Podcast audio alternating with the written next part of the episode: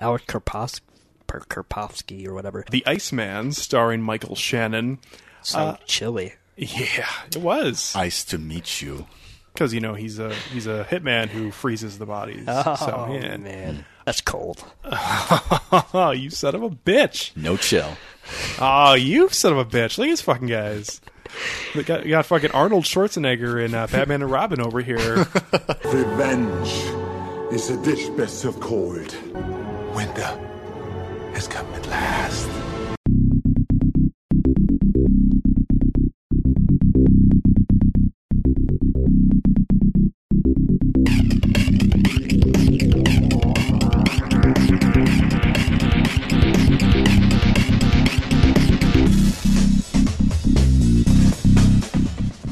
Welcome into Film Tank, the weekly podcast that covers both new and classic cinema. On this episode of Film Tank, the crew discusses the new Coen Brothers film Hail Caesar, starring Josh Brolin and George Clooney. Say your line exactly as I'm about to. Would that it were so simple. Would that it were so simple. Would that it were so simple. Would that it were so simple. My dear boy, why do you say that? Why do you say twere? Well, you said say it like I said it. Yes. Would that it, would that it were so simple. Watch, watch my mouth. Would that it were so simple. Would that it were so simple. Keep your head still. Would that it were so simple. I, I'm trying to say that, Mr. Laurentz. Laurence, hmm? I thought a minute ago it was L- Laurentz. No, we can use Christian names, my good dear boy. Laurence is fine. If you would like to get in touch with Film Tank, you can always email us at filmtankshow at gmail.com. You can also find us on Facebook, Twitter, and Instagram at Film Tank Show. And you can listen to all of our episodes on our website, filmtankshow.com, or on iTunes. And now, here are your hosts Nick Cheney, Toussaint Egan, and myself, Alex Diekman. And hello there, everybody, and welcome into episode 50 of Film Tank. Woo! I know, it's exciting, right? I am Alex Diekman along with Nick Cheney and Toussaint Egan. Hail! Hello. Yes. Hello indeed. Hello there. And uh, on this episode, we'll be talking about the Coen brothers' new film, Hail Caesar, uh, starring Josh Brolin, George Clooney, and a cast of other characters. Uh, before we get to Hail Caesar, Very good. I know, right? There's a there is some punctuation in there, so And I just wanted to get it decide. right. Patient. Um, we want to do a week in review and also uh, catch up with some emails we've gotten over the last couple weeks, including a couple people who've sent in uh, top six favorite 2015 films. And uh, Nick has those emails actually, so why don't you share with the listeners what the listeners have shared with us? Thanks, Alex. I'd love to. So we've got Great. two emails to cover uh, today, uh, and both of them were uh, two emails concerning the best of 2015. So from uh, a friend of the show, Alex. But not the one sitting to my left. uh, but Alex has uh, time and time again emailed us, and here he has again. And so his email says, "Excuse me, I'm sick today, so if I sound a little off, that's Is that why. the beginning of his email? Or? Yes, he wanted to let everybody know that he was sick. Get better, Alex. Ah, okay. So Alex's email goes, Hey there. I unfortunately haven't been able to listen to your best of 2015 episode just yet, but here are my favorite films of 2015. So starting from six, it is Shaun the Sheep. Uh, number five, Ex Machina. Number four, The Big Short. Number three, Spotlight. Number two, It Follows. And number one, a movie, I don't know if you guys saw it, it was called Mad Max Fury Road. Yeah. and he said his honorable mention would probably be The Hateful Eight, so I approve. Okay. Awesome. Uh, and here's actually a little bonus. So he says, and because I like hating on things, here are my top six worst films of 2015. Haha. so we got number six, Kingsman, The Secret Service. Number five, Chappie. uh, number four, The Green Inferno. Uh, by what's Oh, yeah, what's his Eli name? Roth? Yes, Eli Yeah. Roth. Number three, Aloha. number two, Pixels. Uh huh. I'm really sorry you had to watch all these. Uh, and number one, Entourage, and he puts in parentheses, this movie can fuck right off. Alex, you are the real MVP. Like, I've seen some pretty shitty films, but I haven't seen nearly yeah, all of those. Toussaint really has. I really have. I actually saw the Entourage film, and uh, yeah, even though I liked it a little more the second time I watched it, which I don't know why I did that, uh, yeah, unfortunately, it was not very good. Yeah, so. Well, thank you very much, Alex, for. Yes. No, not you. Uh, Oh, Alex, the listener. Ah, that joke will never get old. Probably it will. That's mean. So our last and final email, Ever? yep, ever, it's all downhill from here, comes from uh, Mark. And Mark has also emailed us before. So welcome back, Mark. So he says, Yo, Film Tank. These are my favorite films from the past year. And you know what? He gives a top 10, and I'm going to read all 10. Good, good. Go Because for we it, man. appreciate our listeners. Yeah. So starting at 10, he puts Bridge of Spies. Mm-hmm. Uh, number 9, Spotlight. Number 8, Spy, which I gotta admit, I uh, I think I'm the only one who probably saw that. Yeah. And while it was not in my top whatever, that is a good example of good use of Melissa McCarthy comedy. So I approve. It looks like a film that was in the vein of like Red. Of oh yeah, yeah, Yeah. I can see that actually. Yeah. Yeah, because it does handle its action very well. I gotta admit. Yeah. Hmm. Number seven, Mission Impossible: Rogue Nation. Mm-hmm. Number six, The Martian. Number five, It Follows. Mm-hmm. Number four, The Hateful Eight. Number three, Creed. Mm-hmm. Number two, Mad Max: Fury Road. Number one, drum roll, The Big Short. Okay. And I'm I'm gotta say I'm really down with that choice because uh, I really like The Big Short. Yeah. It's a good film. I thought it really surprised me. So, so there we go. And he actually, I'll, I'll admit this. In his email, he says he's not sure if it was mentioned in another episode, but he was wondering if we were going to do a Big Short episode. And I think at this point, we're, we have no plans to do that. No. Um, but we did, or at least I think we talked about it twice on the show as far as once in a week review.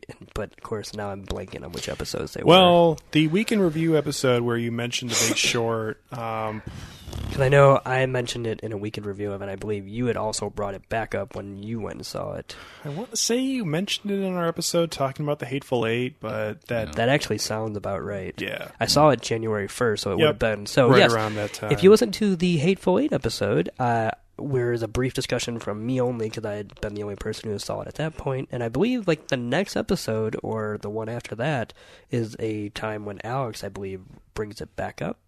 I've Could yet to seen it myself. So, but, yeah. also, I talked about it on our best of in the second part of the episode of 2015 because I talked about it as my biggest surprise. So I think it, it was talked about there too. So Yeah, Big Short. I mean, we can take a, a, a minute again to talk about it. it It's it's. I thought a very good film. Um, I guess the thing that I keep mentioning is that I, I feel like I've seen these kind of financial films before that go over this sort of thing, uh, whether it be Margin Call, even like a film like Too Big to Fail, which was an HBO film, which wasn't necessarily great, but um, I guess I felt like it was a really well done script, but at the end of the day, it was something that I felt like I had seen a lot of what they were trying to do before. Uh, that being said, though, still, it was a very enjoyable film, and I love the uh, aspect of it sort of talking to the audience like the audience is actually a character in the film. I en- enjoyed that a lot, and I obviously enjoyed um, almost every single scene when uh, real people became involved, like Margot Robbie, uh, and uh, wasn't the the girl, um, the pop singer Selena, Gomez. Yep. Yeah. she was in there. Yep. So yeah, no, it's it's a, Anthony Bourdain was another cameo. I actually, Yeah. Actually, funny enough, liked his the most because I loved his uh, description of the stew. And Yep. well, if people don't like it, we just throw it all together and call it something else, and it's the same thing. For sure, and I think I personally liked this movie even more than you did. Yeah. I thought this was one of the best films of last year. I just liked a f- few films more than it.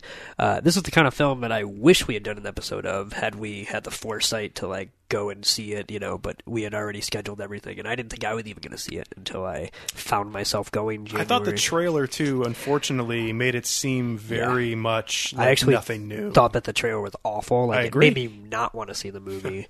and what's weird is that I think the movie for the first five minutes was confirming those suspicions as far as like it opens pretty much in the same way that the trailer kind of lays it all out. Uh, but the more you get used to the rhythms of the movie, the more it all makes sense. And I was I'm just I'm a huge fan of that movie to be honest, and uh, I can't wait to watch it again. So, so yeah, we have no immediate plans to, but maybe you know if we're still doing Film Tank and you know four or five years, maybe we want to revisit the housing crisis. Could be. So, so four or five years, okay, and then we'll get to it. Oh God. Whoa, Toussaint, Sorry. what are you saying? No, then- no, it's just it's just Oh. it's just funny. Okay, Yeah. Well, I guess That- with a that's gonna- prediction for 2017, we'll have one less person here. Well, no, I'm, I'm just saying it's like it's gonna take that long. This guy wants to listen to an episode of us doing. I know. I Well, know. in our defense, we have talked about it multiple times. I was gonna say, it's like if multiple we had never mentioned it, then mm-hmm. maybe it would actually, because I quite like that film. Mm-hmm. But, Yeah. uh, unfortunately, no, no plans for that. and I still No. have yet to see it, and I need to. But we fully support your choice for number one because I thought it was fantastic. Hmm. So, It was a good film, for sure. all right, All right, well, let's move on and talk about uh, the week that was, uh, which is the uh, the first week of February, 2016. I know uh, we all saw uh, a variety of uh, media and films. And Toussaint, why don't you start us off? As Okay. uh, you have some some interesting choices usually that you, you like to view. So let's let's hear about them. Okay, sounds good. I've only in the past week, I think I've only watched like two films, and they were films that I've always wanted to like sit down and like sit down for. Right. Um, the first one is a animated uh, 2000 film by Mamoru Oshii, uh, the same guy who directed uh, Ghost in the Shell, and it's called Blood: The Last Vampire.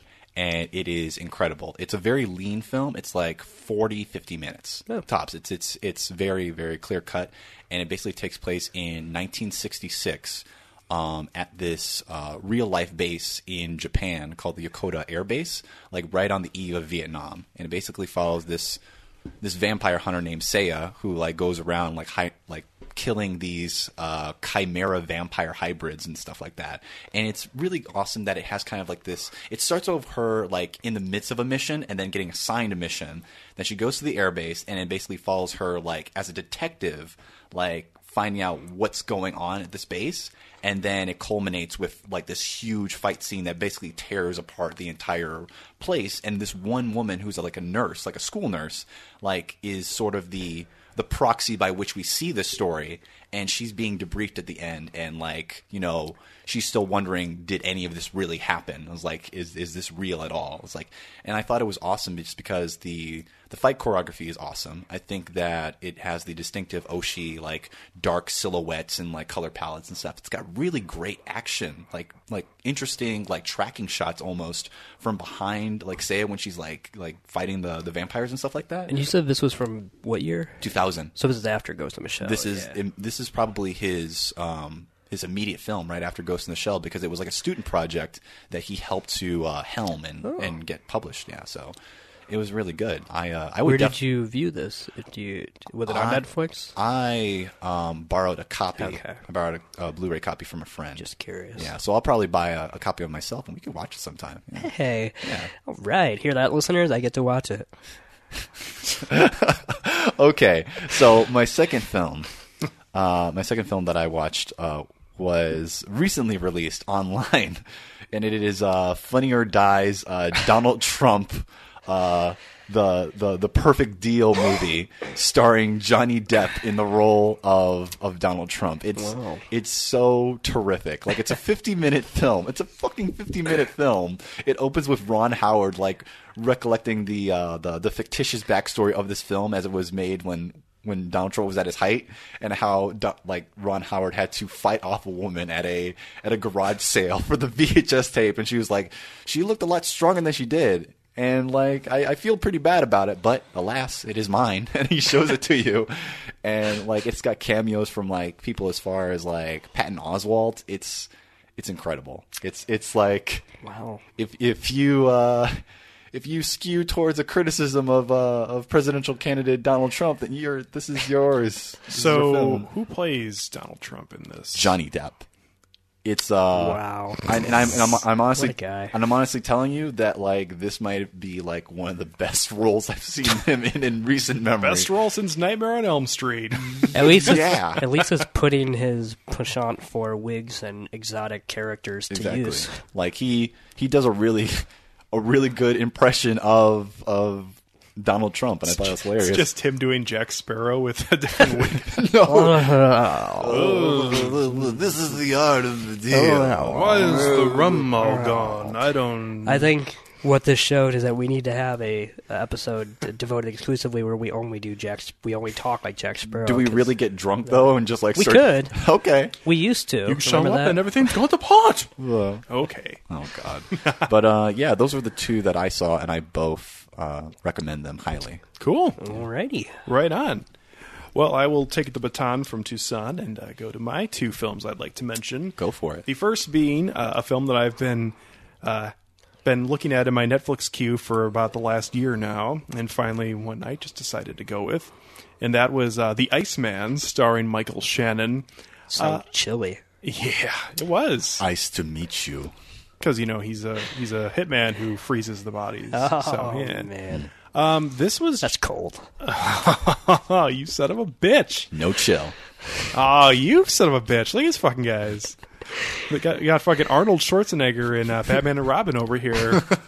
the second Batman. And, Ro- oh no, we talked about that off the uh, We off did. the episode. Yeah, I'm sorry.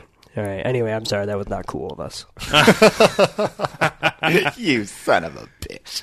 So in the Iceman, starring Michael Shannon, um, it's it's just a film that is just another gangster film in the same cloth, um, torn from the same cloth as Black Mass. Uh, very much trying to be self-important and tell this same old gangster story that we've heard over and over again, and really doing nothing new. But this time it's real, Alex. Yeah. Um, it wasn't.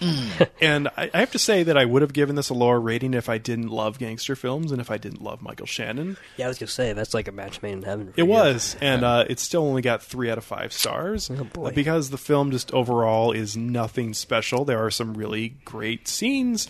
Uh, there are some good characters, including uh, another hitman that drives around in an ice cream truck and looks like a homeless person, played by Chris Evans. Um, and James Franco randomly shows up for one scene and is immediately killed off. It's a very Hold up, Chris Evans? Yes. Chris Evans. Captain America. Are you fucking kidding me? Yeah. He's this Wow. He's this He's a creepy working actor. Yes. He's not a card carrying communist. Oh. What did I do there? Did we'll you find out. don't say that three times in the mirror, or Joseph Breen will like come out and like blacklist you. So yeah, the Iceman though, un- unfortunately, uh, Michael Shannon did not bring the role home as much as he should have. Uh, for a character who's supposed to have this be this crazy, deranged hitman, uh, Michael Shannon did not bring everything to the table that he could have. He should have uh, brought out the the General Zod from Man of Steel. I will find Well, you. I was expecting Nelson Van Alden from Boardwalk Empire, and I got a very tamed version of that, but not really. And then he had this weird reverse horseshoe mustache uh, in the third act, and I don't know. So it was okay. It wasn't bad. Um, it's only an hour and forty minutes. So someone like myself who does not No, like don't- gangster movies don't or watch it. Michael Shannon, Don't do it. Okay, I won't. Just stay away. Uh, it's not for you, uh, and it's actually probably not really for anybody. Uh, but uh, if you like gangster films, you'll at least somewhat enjoy it. As I put this right in the same ballpark in terms of my rating as Black Mass and I'm Legend. curious, which one of those did you like more, Black Mass or The Iceman? Black Mass. Oh, and wow. Yeah. I'm just, well, I know I'm just surprised because one has Michael Shannon and Black Yeah. Mass does not. So I was Yeah. surprised. Uh, anyway. Again, as I mentioned, this is one of his um, one of my least favorite roles he's oh, been in, at least recently. yeah. Uh, the other film I wanted to talk about is a film that's already been mentioned on this podcast before, What? which is the animated short World of Tomorrow by Don Hertzfeldt. Yes. And this is my first introduction. So it's my it's my my introduction to Just wait till your second introduction. Wait until you watch it rejected. to Don Hertzfeldt, and I have to say, uh, even though I didn't like give this a five out of five or anything like that, I very much enjoyed what this was doing because I feel like this is such a bizarre experience to watch this short film, as it is so bleak and blunt, um, and at the same time so enjoyable somehow. I it just had so many emotions in a small little 16 minute package, and I just have to say uh, I really enjoyed it. My wife, who had no interest in watching this, was She- baking uh, was, she was watched. she was baking oatmeal bake, uh, breakfast oatmeal bake in the kitchen. At the start of this, and by minute eight, she was on the couch watching it with me. So Look at that. I, the power of Hertzfeldt. did you uh, did you like the humor? I did. I thought this was a very fun, funny film, uh, and I also thought there was a lot of very dark humor in it as well, which My- uh, was was very enjoyable, especially um, the the part about uh, the the um, things she falls in love with, whether it be the Rock or or the alien. Mm-hmm. And I I have to say, like that is one of the like most like one of the saddest scenes I can remember recently, where she just like just coldly decides to leave the planet and leave the alien behind and then they cut back like 20 seconds later and he's still just like standing there waving his arms and I'm like oh my god she's left him Yeah. and it it just goes through all these different emotions but it does it in such a concise way that it, it it's almost like you didn't watch it like you have, like you you remember what happened but you don't you don't recall right You're- away but it, but it comes back to you really Yeah. easily You're It's, just uh, like the girl in the actual like film itself because she doesn't remember it intensely because she had those. It's it's part of the ending, or whatever. but it's it, You it- see it in in the in the way that a four year old child very much would, which are just like this kinetic movement from scene to scene in a way that makes it hard to recall all at once. yeah, and it's it's it's it's just put together so well and that's a so perfect way nicely. of describing like most of my experiences thank watching you. watching film as a as a as a young child. Like that's perfect. Yeah. Well, I try. Don't don't do that. No, but it's Don't don't stroke his ego. I, I thought it was a great. He's got to stroke something. Shut the fuck up. Anyway, my favorite comedic scene from World of Tomorrow like happened early on when the future person was talking to the little girl. Yes. He's like, "You have a message from your grandfather." And he says, "Oh God, oh God, oh God, what the hell? What the hell's going on?" It's like- but I, I love this idea that she is a future clone of a talking to the child of the person. Yeah. And I think it's um, very awesome that at the end of it, she the memory she's extracting from her, which is the whole point of her visit, is just very. Uh, it's so Personal. personal and yet at the same time one of those memories that people would probably describe as almost meaningless is something that just happens every day and whatever and this is the whole purpose of her time travel trip through this and i have to say too um, I, I know it i kind of caught on that i wasn't going to but by the way the film progressed up until this point i would not have been as shocked as i would have thought I would have been if this had happened. But when um, little Emily gets time traveled back to her original place and goes to a place that isn't there, I was like, "Oh my god, are they just gonna? That's just gonna where this is gonna end?" And, and it doesn't. But all those little things get paid off throughout the film. And I have to say, too, the one part of the film that I was just fascinated by was the idea of the uh, brainless human that grows up in the museum, and people just come and stand and watch him grow and old, get old and die through time, and it, just the idea of watching this person grow up and, and a, a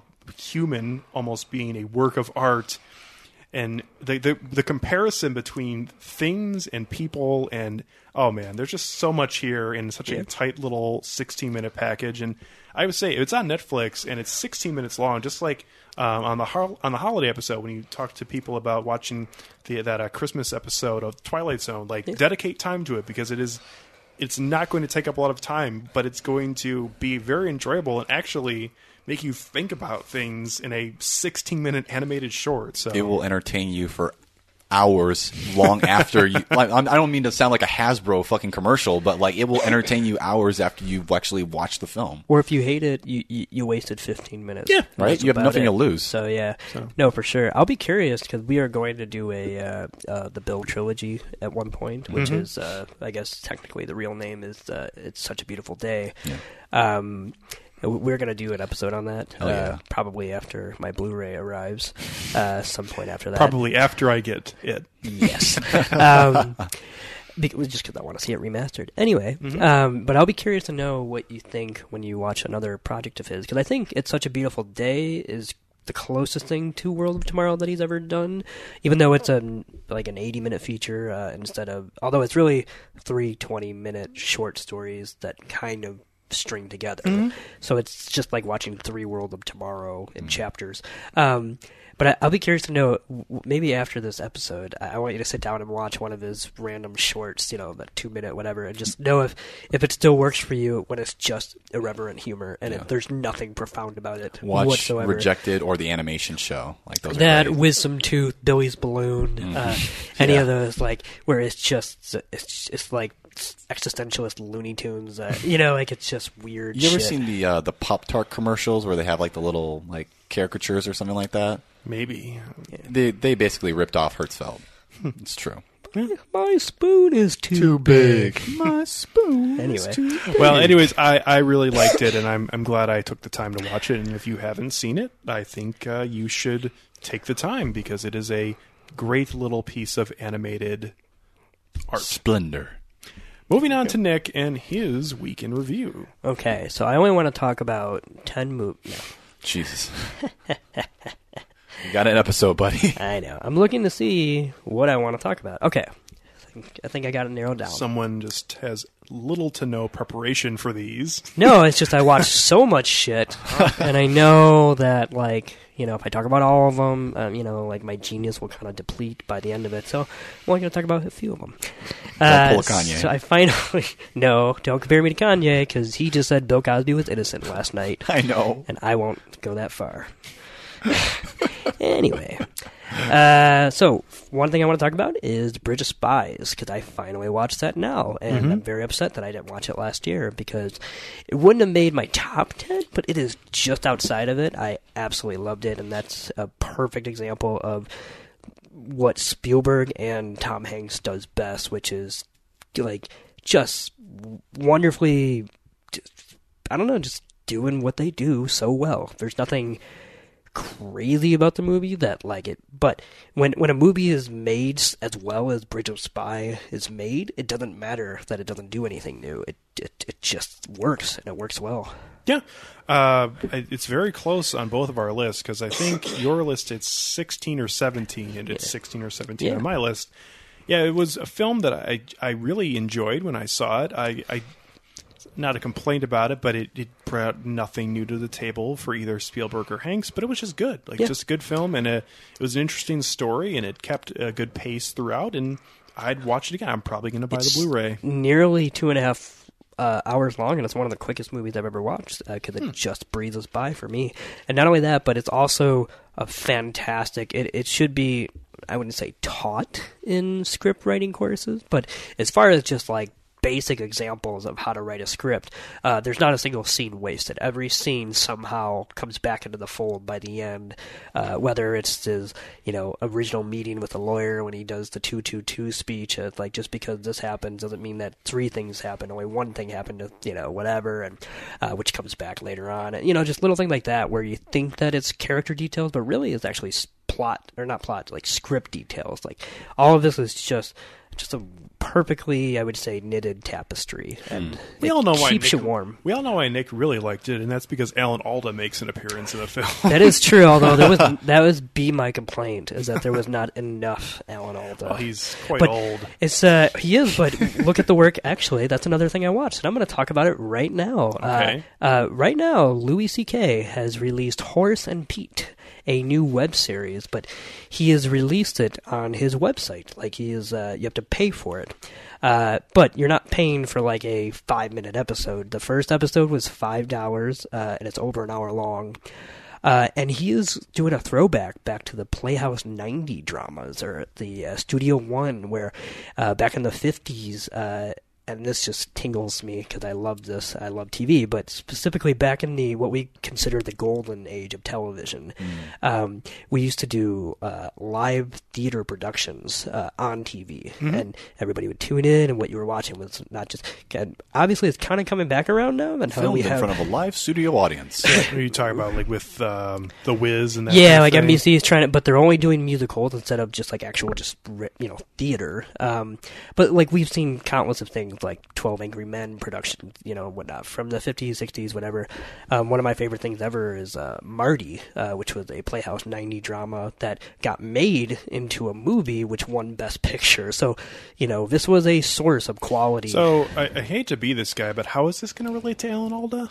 Okay, so well, as I was talking about Louis C.K.'s I new told show. you that story to tell you this story. No, no, no. But as I well, I'm describing Horace and Pete. Okay. So Louis C.K. has Mm-hmm. created a show that harkens back to this era because it is a filmed uh, live production. Now, not live in the sense that when you watch it, it's live because you're downloading it or streaming it, but that there were bar- barely any cuts. It's live theater. People walk in on the set. It's just one set. It's a, it's a- Got it. a bar that they own and whatnot. And um, it just concerns uh, the characters of Horace and Pete, played by Louis C.K. and Steve Buscemi. Um, and it's very minimalist in the sense that there's not a big plot. It's kind of like whatever the characters that enter the bar and you know leave the bar. Um, but it it's very hard to describe. But it is so fucking good. Uh, the acting is top notch. Great turns by a lot of wonderful people, including Edie Falco, Rebecca Hall, Alan Alda, um, Jessica Lange. There uh, you go. Yes, and Alan Alda plays the uh, very, very uh, unpolitically correct and surly uh, bartender, who is the the uh, one of many Pete's in the family. He's like the uncle Pete, and Steve Buscemi is that's his nephew Pete, and uh, he says the most darndest things and very, very bad thing. But Are- he's also Are we talking about uh, what, what's his name? The the name of the really racist like daytime like sitcom guy, um, who Eric Cartman is made like those. Were, those were the days. Archie Bunker? Archie Bunker. Yeah. daytime. No, he says much worse things than Archie Bunker. Jesus. Because Archie Bunker was an idiot. Alan Alda's character is not an idiot, actually. And every time somebody presses him on why he said this or whatever, he comes back with,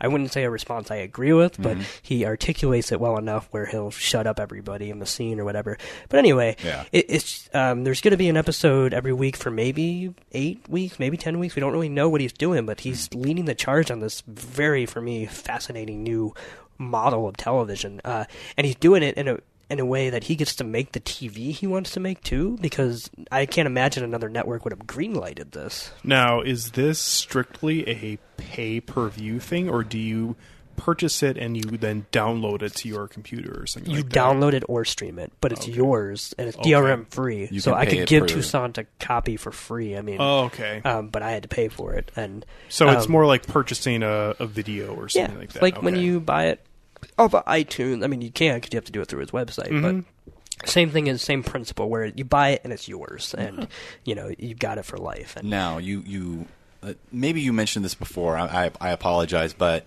do you pay you pay episode by episode, or can you pay for an entire season ahead of you time? You can't do that ahead of time because I don't think even he knows how many Alright. he's going to make. Like he's kind of just doing off the seat of his pants, and you could tell because what they talk about is what's happening. Some like some of their bar conversations in between the, some of the actual, I would say, story beats uh, are very, very much. I mean, now I know. You know, he would have known about things like Trump or whatever. But, like, for example, the third episode is coming out. I can't imagine that nobody's going to mention that Trump won New Hampshire or something like that. so like it's that. kind of like how South Park does their episodes now. Exactly. And he's still doing it, and you know he's still writing them right now. So he's just kind of charging episode by episode. The first episode was five bucks, but um, the second episode was two dollars. And he says every episode from that point on will be three dollars.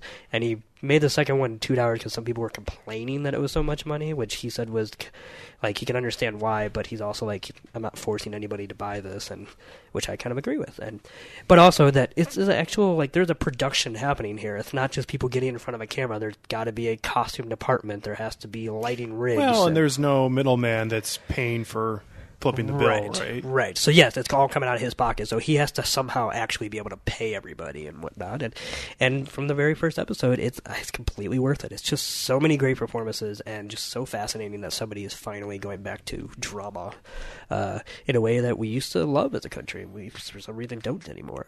Cool. Okay, the last thing I want to talk about, sorry, is uh, I watched a movie uh, from 1997. Uh, it's a little known movie called Titanic. it was directed by Mr. James uh, Cameron. Oh, Yeah, oh, blue blue horse people, man. yes, that.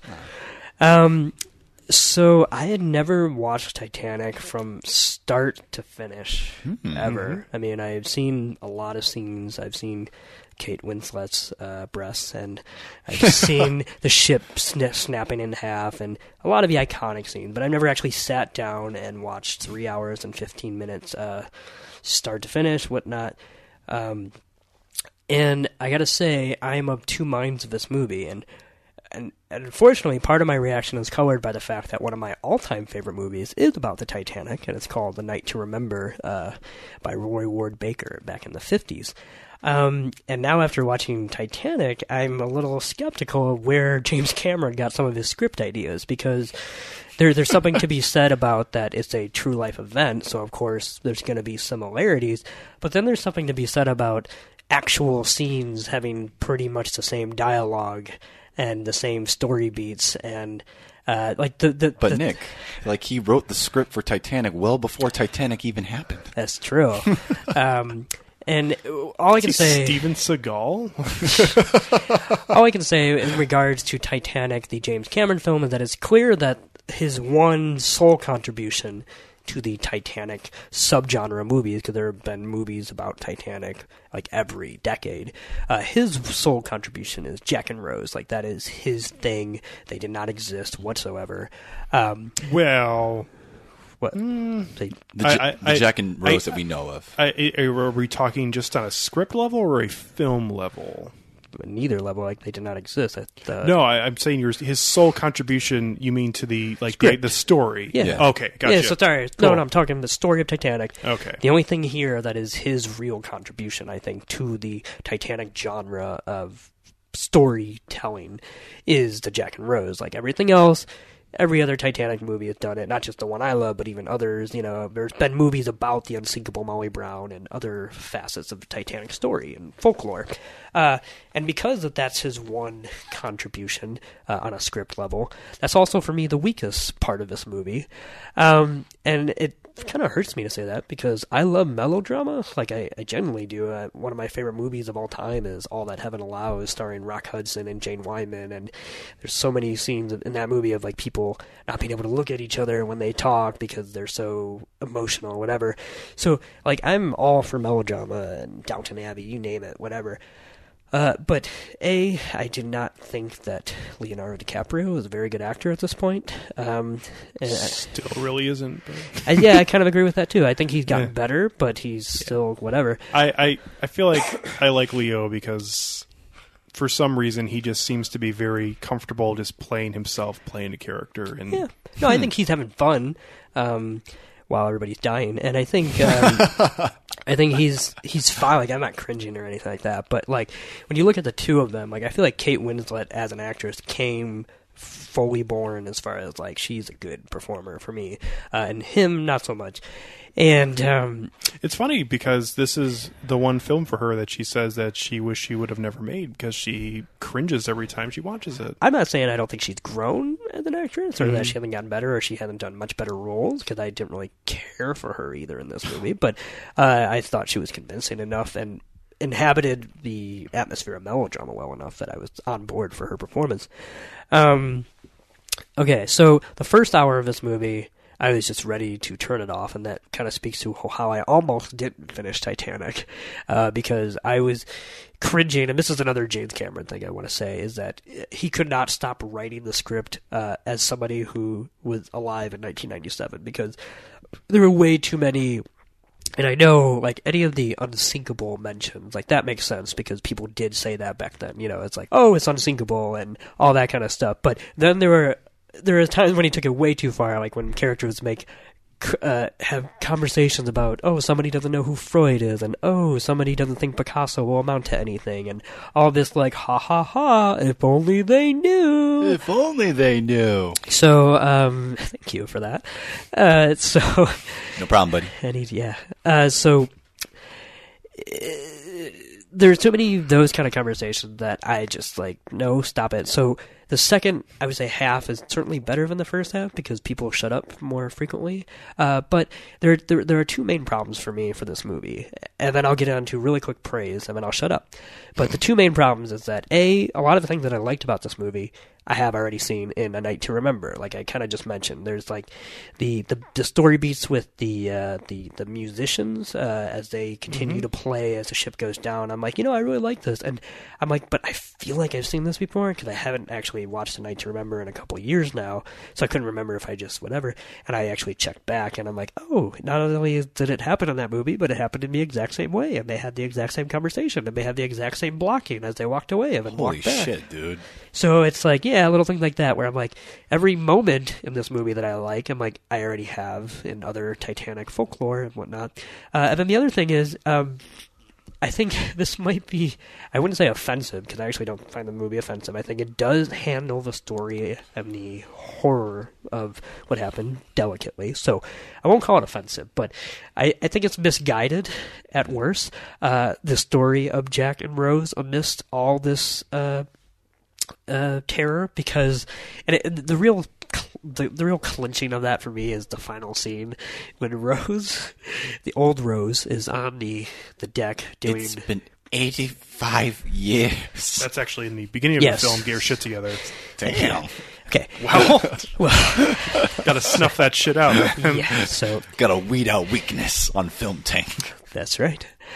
So when Rose is on the deck doing her "I'm the Queen of the Oh, World" of the Calvish. Yes. Uh, oh, yes, of that, not of Titanic. Uh, Yep. But when she does that, throws a thing in the water, and the camera follows that. And then it goes into the Titanic, right? And the Titanic turns slowly into mm-hmm. the Titanic we know before it crashed and all that. And then the camera goes into the room where you see all the passengers that I believe died Yes. on the Titanic, right? Mm-hmm. So that's actually like I'm watching that. I'm like, you know what? And I was ready to like turn the corner because I'm like, this is actually at least giving them the final word as far as like this is what the Titanic is about. It's about the the humanity that was on that ship. Uh, But well, no, no, but hold on. but uh, and then the camera continues, and it goes up, and you see Jack, and Jack turns around, and it's almost a recreation of the scene that actually happened when he, you know, when she notices him up on the staircase, and yes, uh, he hold out his hand and whatnot. So, and I'm actually still okay for that because I can understand somebody's love amidst all the whatever. But then she goes up the stairs and they start making out, and then all the dead passengers start clapping, and that was I won't say it's offensive, but it's almost like we're so happy we're in heaven right now because that allowed you guys to meet. Like I don't know, there was just something so stupid about The- that entire moment. The like, focus it's shifted funny. from It's funny because uh, you actually should see the original ending to the film. Why was the original? Please tell me. Well, the the original ending, which uh, is on uh, the version of the Blu-ray that we own, which uh, came out I don't know, like six or seven years ago on one of the DVD versions, and it shows it. Is she's about to drop the uh, necklace into the water, and Bill Paxton and all the other people come running out, being like, "Oh my God, no! Don't throw it away!" And she decides to give it to them, Huh. and that's the end of the film. Well, I wouldn't mind that actually over over what we got because I thought our, if the final image is a bunch of dead passengers on a real life tragedy cheering on two stupid young birds, uh, that aren't real. yeah, exactly, that are fictional Mm-hmm. too. Uh, then I feel like now we are not respecting, in my opinion. I wouldn't say it offensive, but not respecting what was lost that day, and um, and I feel like that's where James Cameron's script, uh, unfortunately, like I, I kind of admire the audacity to try to set a melodrama. Uh, uh, amongst one of the greatest kind of Tragedies. tragedies, uh, but the idea was that human lives were lost, and not just human lives, but you know, so many different kinds of people and all different classes. I mean, it's such a classic tale of like how a microcosm of at least a part of the world was on that uh, on that boat, and uh, for them to bend over backwards to kiss two young white people's asses was just That uh, aren't real. Yeah, that aren't real. Well, I mean, if, if, if really, not that any of the other Kind of says like this is more important than that. Well, it, not that any of the other examples are, are good examples either, but if you look at a lot of films that are based around fact based tragedies that involve fictional characters, this sort of is the exact same route that most of them go. oh, it down. is, but I would like- say none of them end with then like the people who died at Pearl Harbor going, "Yeah, Josh Hartnett, you kissed Liv Tyler." like I'm just saying, that was Pearl Harbor. Uh, First of all, Liv Tyler isn't in Pearl Harbor. wait, who is it then? and Josh Hartnett is the one who dies at the well, end. who So it's but Ben. wait, who's, who's it's the uh, woman? let's see. I believe it's Ben Affleck and Kate Beckinsale are the ones that Is are it left Kate in the Beckinsale? end. Yep. Is Liv Tyler in it? No. Okay, so I, I have no idea. I haven't seen that Liv since Tyler's that in came out. Armageddon, another Michael Bay film, uh, but not, Oh, not that one. But that was Anyway. the film that when you were describing that, what I was thinking of is that two white people who are not actually from this time period who Right. have become more important than the actual story we're telling. There could be merit to wanting to do a fictional character because you don't want to step on like representation, you know, whatever. But when you, I just think when you get so far up your own ass that you create a narrative that uh, where this real life tragedy, I would say, conforms to that fictional narrative. That's when we get a little dicey territory. And like I said, I don't find it offensive. I just find it like that's the final straw of like James Cameron is way more thinking about himself and he is like as far as trying to depict the tragedy and that's fine but that's not a movie i'm interested in Yeah, and unfortunately, uh, if we look at James Cameron's history, I feel like uh, if you look at most of his films, they end in some sort of bizarre, sappy fashion. Yeah. Uh, the end of Judgment Day has Arnold lowering into the magma with the thumbs up and all that shit. well i mean and that's the end of Avatar. it's not sappiness that I object to. It's like you know she could have a same dream sequence where she just meets him and nobody else is on the Titanic, and that was their moment or something like that. But to have the dead passengers clap them on, it, it's just a little. Well, they were happy that uh, Jack has reunited with the girl he loved or whatever. I yeah, yeah, because they would prefer that than to be living. I'm Well, just you know, it's been it had been 89 years. Maybe they had finally, you know, gotten over that being in heaven or wherever they are. Well, now we're getting into a li- religious semantics. well, whatever. Um, it, Is this what happened on the leftovers? they went where the Titanic people went. it's a you know, Titanic for me um, was one of the the weird um, film experiences of my I wouldn't say youth because I was. I guess like 10 years old or 9 years old when it came out but I remember being so interested in the Titanic Yeah. and I felt like this film even though there were a lot of fictionalized moments in it but it's not that it's fictionalized. I don't. but but Care like the, their that. their story is Jack and Rose's Yeah. Mm-hmm. story is it definitely work of fiction. A lot of Right, right, right. Uh, the events surrounding it. I'm just it, saying that's not a bad thing. right. But um, I just remember loving so many things about the film in the way that it showed the start from where they began and then where they ended up in the ocean hitting the iceberg and then Well- all the events that from that moment that lead to the eventual sinking and the the bodies all you know kind of just struggling in the middle of the water and then everyone's dead and then uh, the scene of the for some reason the guy from the original Fantastic Four movies who's in the lifeboat and they're hitting all the bodies with the oars because Paddle, there's just yeah. way too many Yeah. way too many like Oh, there's the just villain you're talking about. no, he was one of the Fantastic Four. What's his name? Lone Grunfeld, Grufford, Young, whatever, whatever his name is, some yeah. British guy. Okay. but there's just so many great parts to Titanic that I have a hard time ever not enjoying it when I watch it. It's a long film.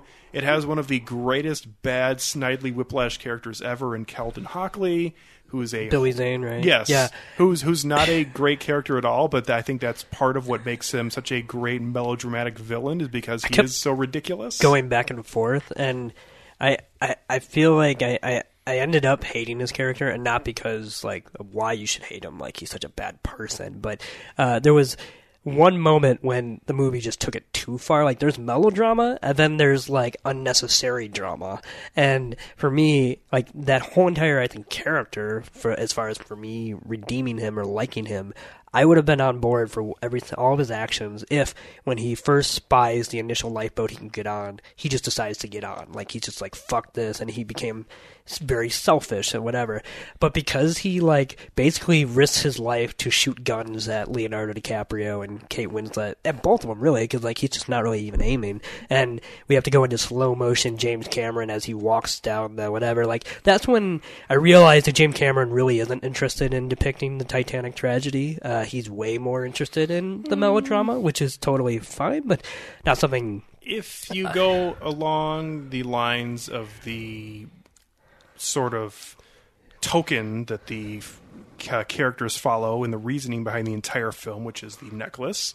Um, really, that scene with him chasing them, really, the whole point of that scene was though Rose could get the coat that has the diamond in it that eventually the people are looking for, which leads them to her. Yeah. Like it's it's a plot device. I forget about that because I also could have done without that structure too. Like I, that's fine. the twenty minute intro we don't need. Uh, It is, but you have something that brings all of this together, which in other way, in in another way, you would have had to have written the film differently. I love the idea of that But- uh, British butler, not butler, but the valet, uh, who's gonna lock Leonardo DiCaprio up and just sit there with a gun as the ship is sinking. I mean, I get that that was still the early part of the night where not everybody was truly, you know, grasping the tragedy of what's Mm-hmm. going to happen. But it's just kind of, I, it's just hilarious that he's just sitting there. And he's like, yeah, I'm just, uh, this is how I want to be spending my time right now.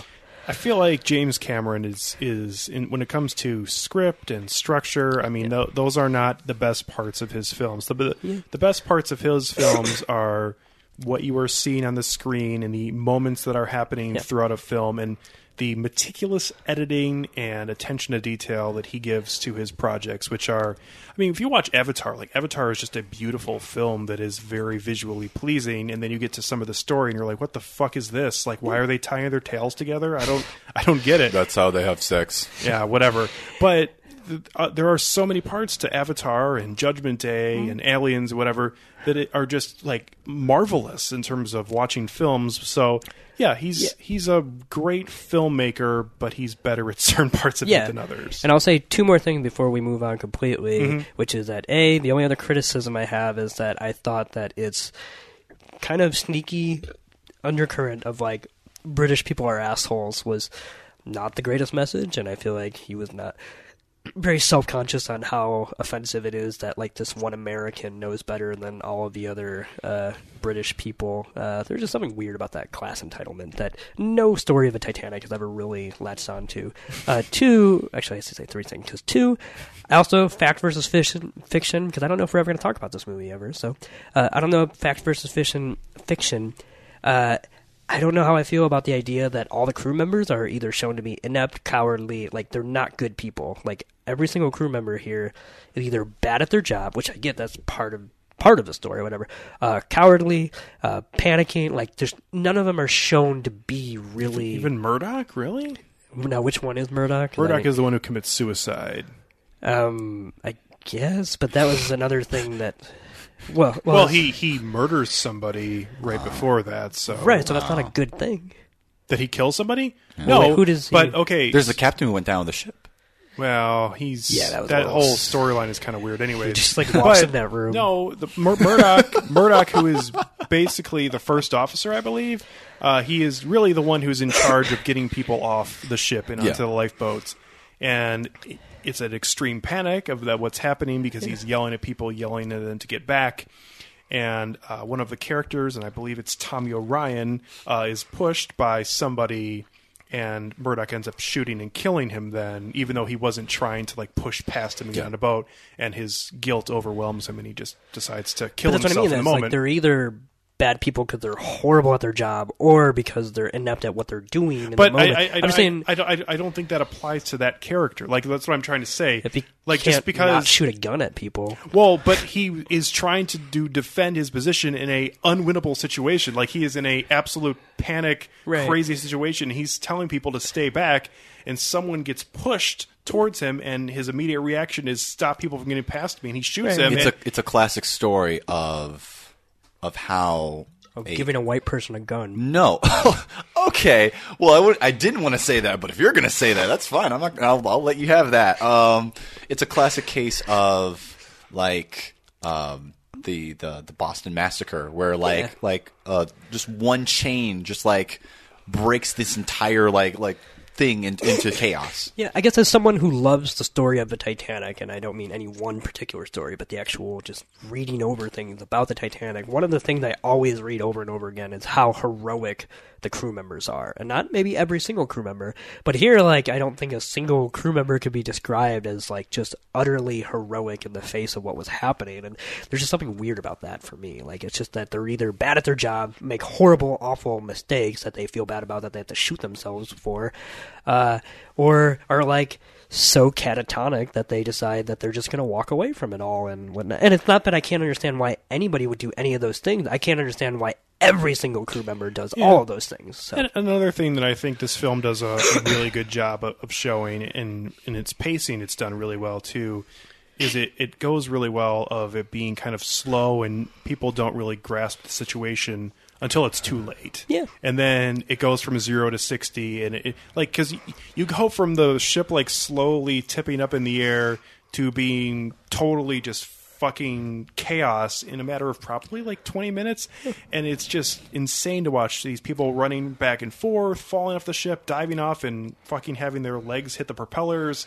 All kinds of just chaos that's happening. I- it, just i feel like this film one part of it that i i will not back down is that it perfectly encapsulates what is happening at that moment and just seeing just the, these this mass of people that are i- in a, in a situation that they cannot escape. Like there is no escape from this situation at Yeah. this point. This boat is going to go down, and you are fucked. So Yeah, and I guess for me also, it's it's it's uh, it's a point of comparison too because I James Cameron's not the first person to do that. So, um, which actually, I feel like the more I talk about this, the more I feel like I'm actually going to very hardly hard push for one episode where we talk about A Night to Remember and Titanic. I don't know Okay. how we're going to down swing that, that. but maybe sometime this summer we we carve time because I think it would make for a fascinating, uh, you know, case study as far as two different ways to handle because they are two different. I'm not saying one is better than the other. I prefer one, but uh, two completely different ways to uh, to show fact versus fiction. Put it on the board, man. All right. Anyway, on the so board. I'm done now.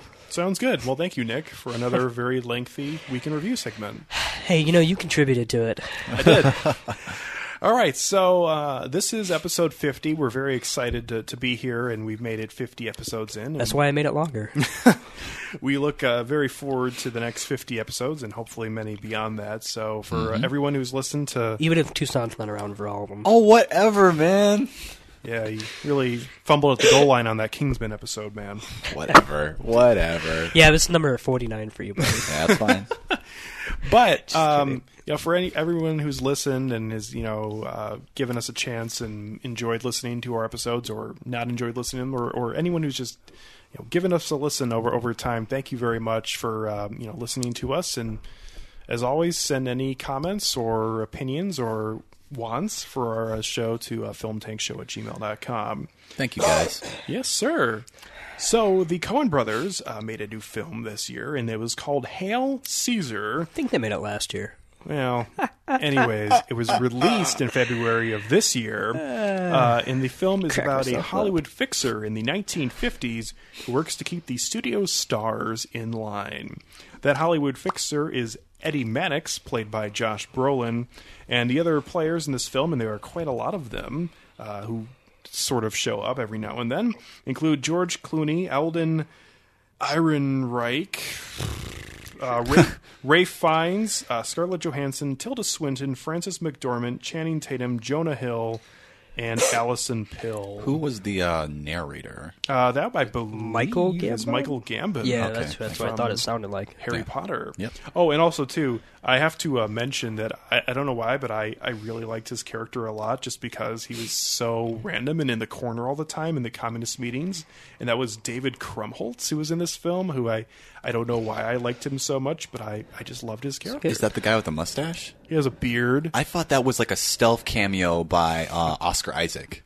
No, unfortunately not. Damn. No, but a different uh, Llewyn Davis person was in there. Uh, Alex Karpovsky, Karpovsky or whatever, very randomly shows up uh, briefly in the communist meeting uh, as the photographer who won't Oh, stop That taking the picture. fucking weirdo. He's great. He's from Girls. That's his most prominent role. Bless me, Father, for I have sinned. How long since your last confession, my son? 27 hours. It's really too often. You're not that bad. Here at Capitol Pictures, as you know, millions of people look to us for information and uplift and, yes, entertainment. And we're going to give it to them. And action. An army of technicians and actors and top-notch artistic people are working hard to bring to the screen our biggest release of the year. Hail Caesar is a prestige picture with one of the biggest stars in the world, Baird Whitlock. A truth we could see if we had but If we had. Ha, faith, faith, faith. Cut. Ah. Uh, Mr. Mannix, What's up? the director can't find Baird Whitlock. Somebody slipped it under my door. We have your movie star. Gather $100,000 and await instructions. Who are we? The future. Hello, Bert. Hello, Mr. Mannix. Lawrence, Obi, thank you all for coming. The studio needs your help. Baird Whitlock has been kidnapped. This is bad. Bad for movie stars everywhere. She sings the perfect harmony. Let's spend 24 hours. But we're looking for him. We don't want it in the gossip columns. This is going to cost the studio a lot of money. And that's where you come in. I need some cash. You must have very strong forearms. Is it hard squeezing it like that? It's part of the job, miss. I'd like to know what the hell is going on here. 20 million readers want the truth, Eddie. Truth, yes. Mm.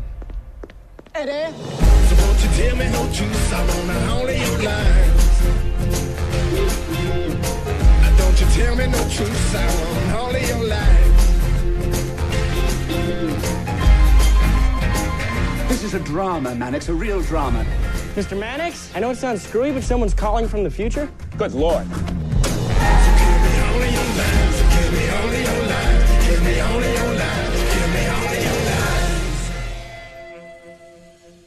Wondering what's going on?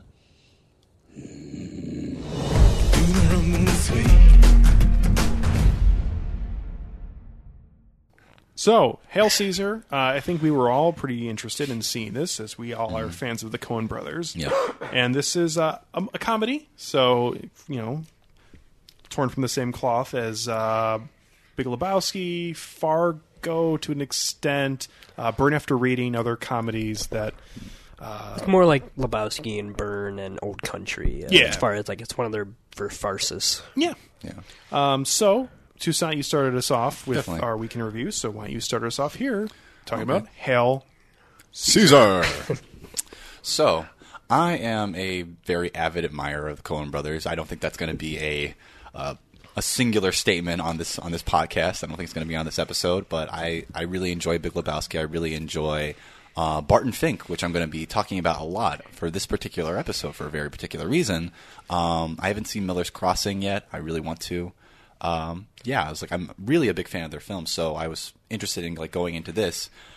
Um, one one thing that I, I, really just want to start with is how just approaching like the subject matter of this film in particular, in that it's talking about a time like in 1946 that we commonly like describe as the golden era of Hollywood, when people when people were pretty much creating the mythology of Hollywood as we know it now. There was there was Joseph Breen who was basically trying to like weed out any type of like communist like sympathizers within the studio system. We had the independents who were trying to like move in and like try to actually like have a, a role in, in the actual like filmmaking process. We had actors who were pretty much creating their legacies on screen, like how they would be writ large, they would live beyond like death and stuff like that. And then we have characters like Eddie Mannix, who was a real life character, not in this films. Like it's it's ins- he's inspired by the real Eddie Mannix, who was the comptroller for MGM, who pretty much like is almost synonymous with this character, only in different ways. Like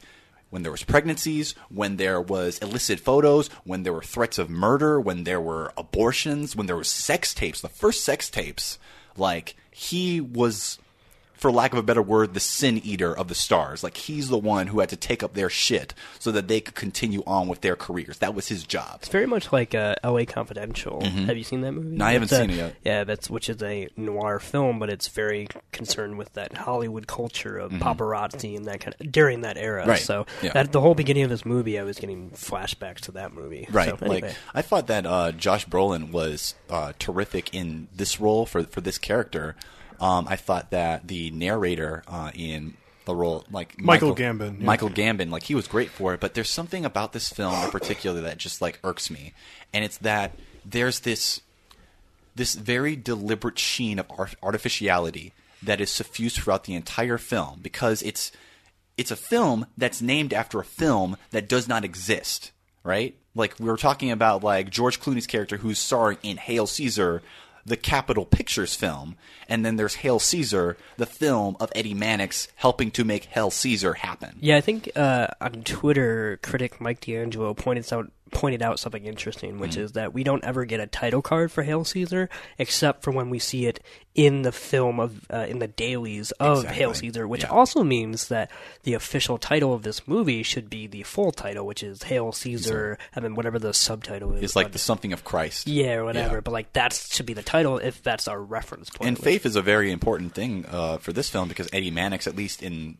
in Josh Brolin's portrayal, is this guy who is just haunted by the most minuscule of sins, the most ivory of lies. Like he he's like, oh man, I shouldn't have smoked that cigarette. Oh, he go, he just goes to to the church to, to goes to confession.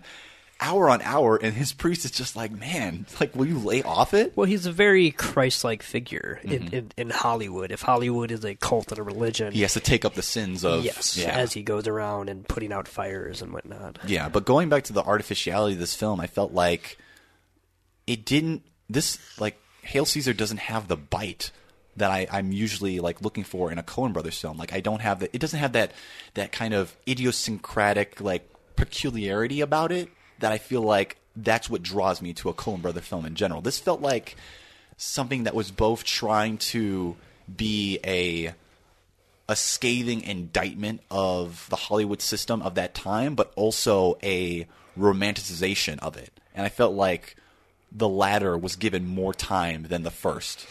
Yeah, I could see that. Although I don't necessarily think the movie is ever actually trying to be an indictment. I think, Hmm.